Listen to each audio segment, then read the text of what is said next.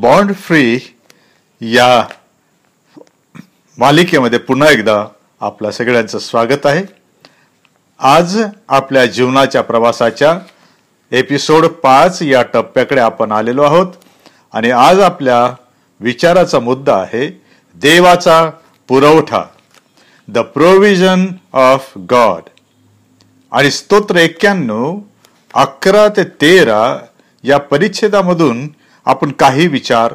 Israeli प्रजेच्या मोठ्या चाळीस वर्षाच्या प्रवासाच्या काही गोष्टींवरून घेत आहोत. मी तुमच्यासाठी वाचू इच्छितो स्तोत्र एक्क्याण्णव अकरा बारा तेरा. कारण तुझ्या सर्व मार्गात तुझे रक्षण करण्याची तुझ्याविषयी तो आपल्या दिव्य दूतांना आज्ञा देईल. तुझ्या पायांना धोंड्यांची ठेस लागू नये म्हणून ते तुला आपल्या हातांवर झेलून धरितील. तू सिंह व नाग यांच्यावर पाय देऊन चालशील. तरुण सिंह व अजगर यांना तुडवीत चालशील. तुझ्या सर्व मार्गात तुझं रक्षण. प्रत्येक प्रवासामध्ये नेहमीच आपण बघतो की धोके जोखिमा आवश्यकता अचानक उद्भवणाऱ्या गरजा असतात. आणि आपल्याला अशी आशा असते की अशा कठीण समयी कोणीतरी आपल्याला सहाय्य करावं मदत करावी आपल्याला संरक्षण पुरवावं. इस्रायली लोक जेव्हा निघाले आता त्यांची संख्या चाळीस ते पन्नास लाख असावी. या सर्व प्रवासामध्ये त्यांच्या जीवनावर गरजा होता होत्या. परंतु देव पुरवठा करेल यावर त्यांचा विश्वास होता. परंतु सर्वांचाच विश्वास नव्हता. सोबत लेकरेबाळे आणि जनावरे सोबत होती. त्यामुळे अनेक प्रकारे आवश्यक गोष्टींचा पुरवठा हा कमी पडतो की काय या चिंतेने ते ग्रासलेले असत. त्या लोकांच्या या प्रवासामध्ये काही मुख्य गरजा अशा होत्या. पिण्याचं पाणी भाकर आणि सोबतीला लागणाऱ्या गोष्टी. वस्त्र प्रावरणे.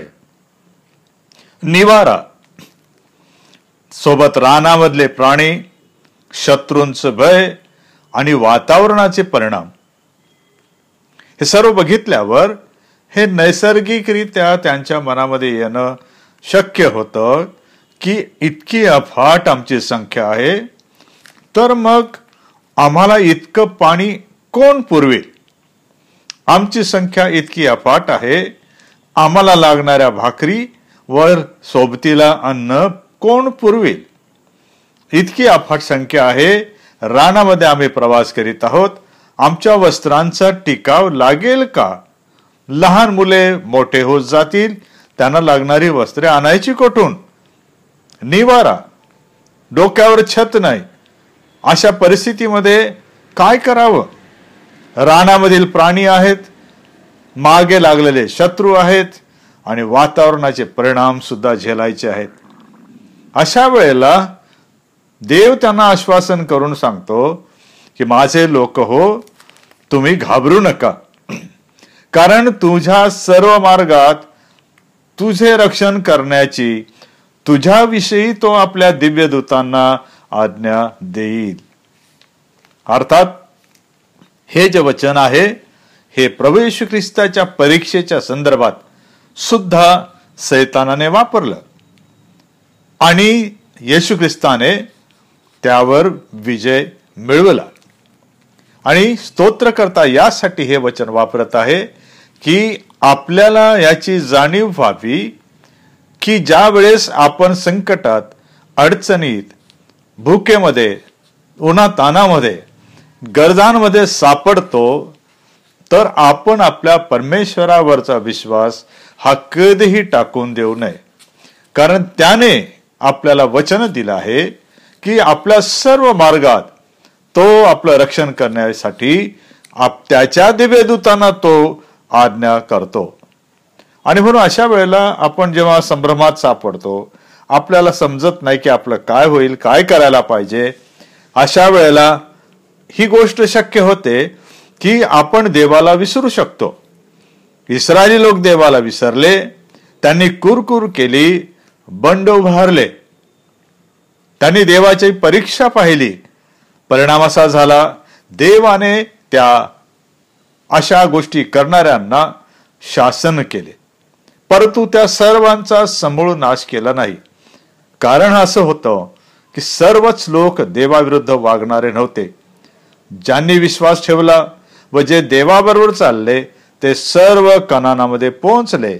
परंतु ज्यांनी विश्वास ठेवला नाही ते राणामध्ये मेले त्यांची संतती पुढे गेली असा त्याचा इतिहास आपल्याला दिसतो.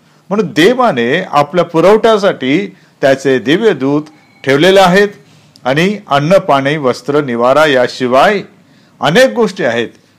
त्यांची देवाला चिंता असल्यामुळे त्याचे देवदूत तो आपल्यासाठी पाठवतो आणि आपलं रक्षण तो करतो.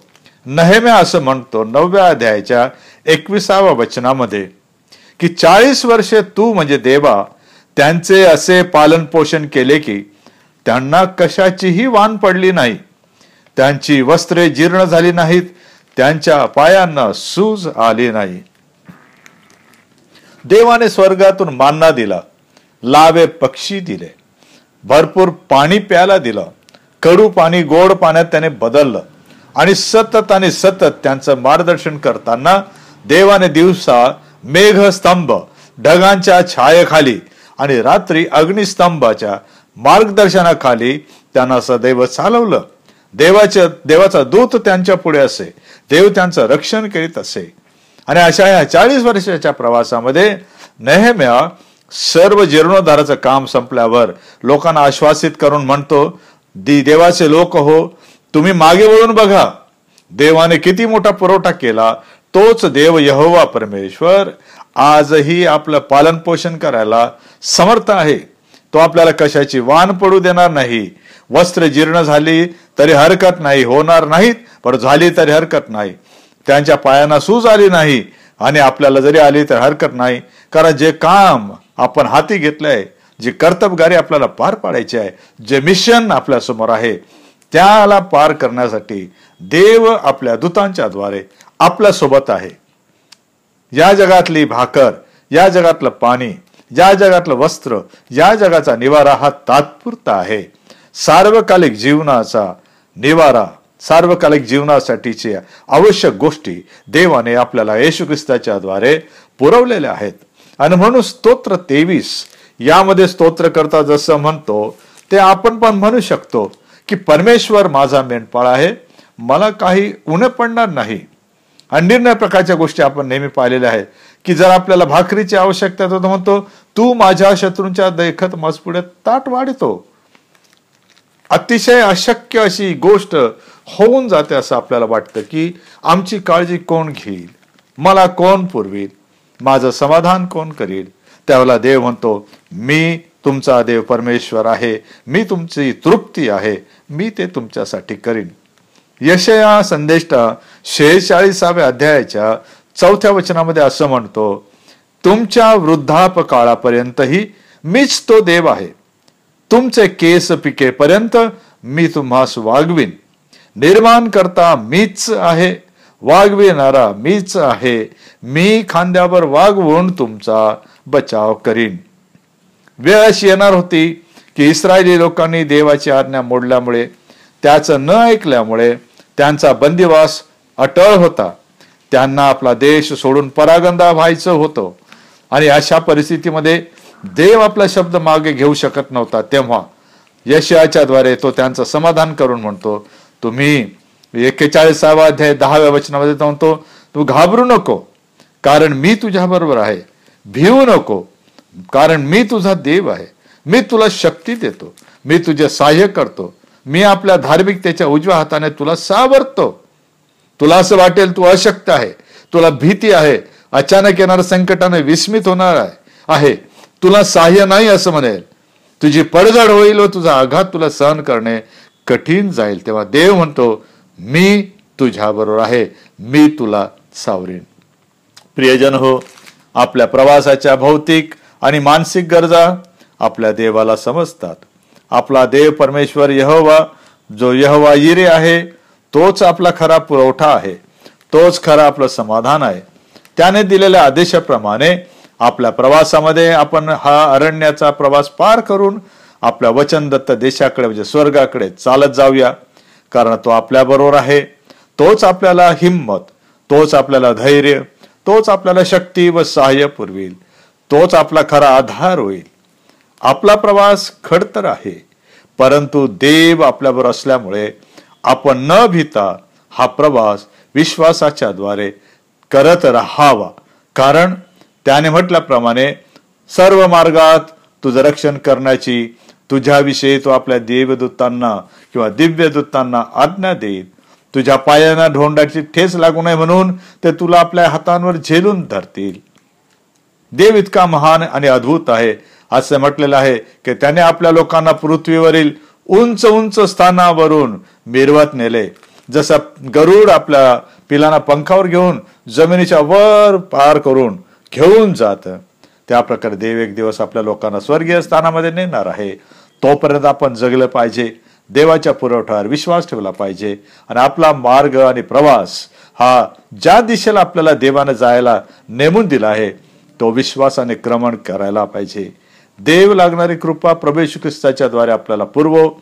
आपलं तो सांत्वनेने समाधान करो आपला पुरवठा तो आपल्याकडे पाठवो आणि आपलं समाधान करो.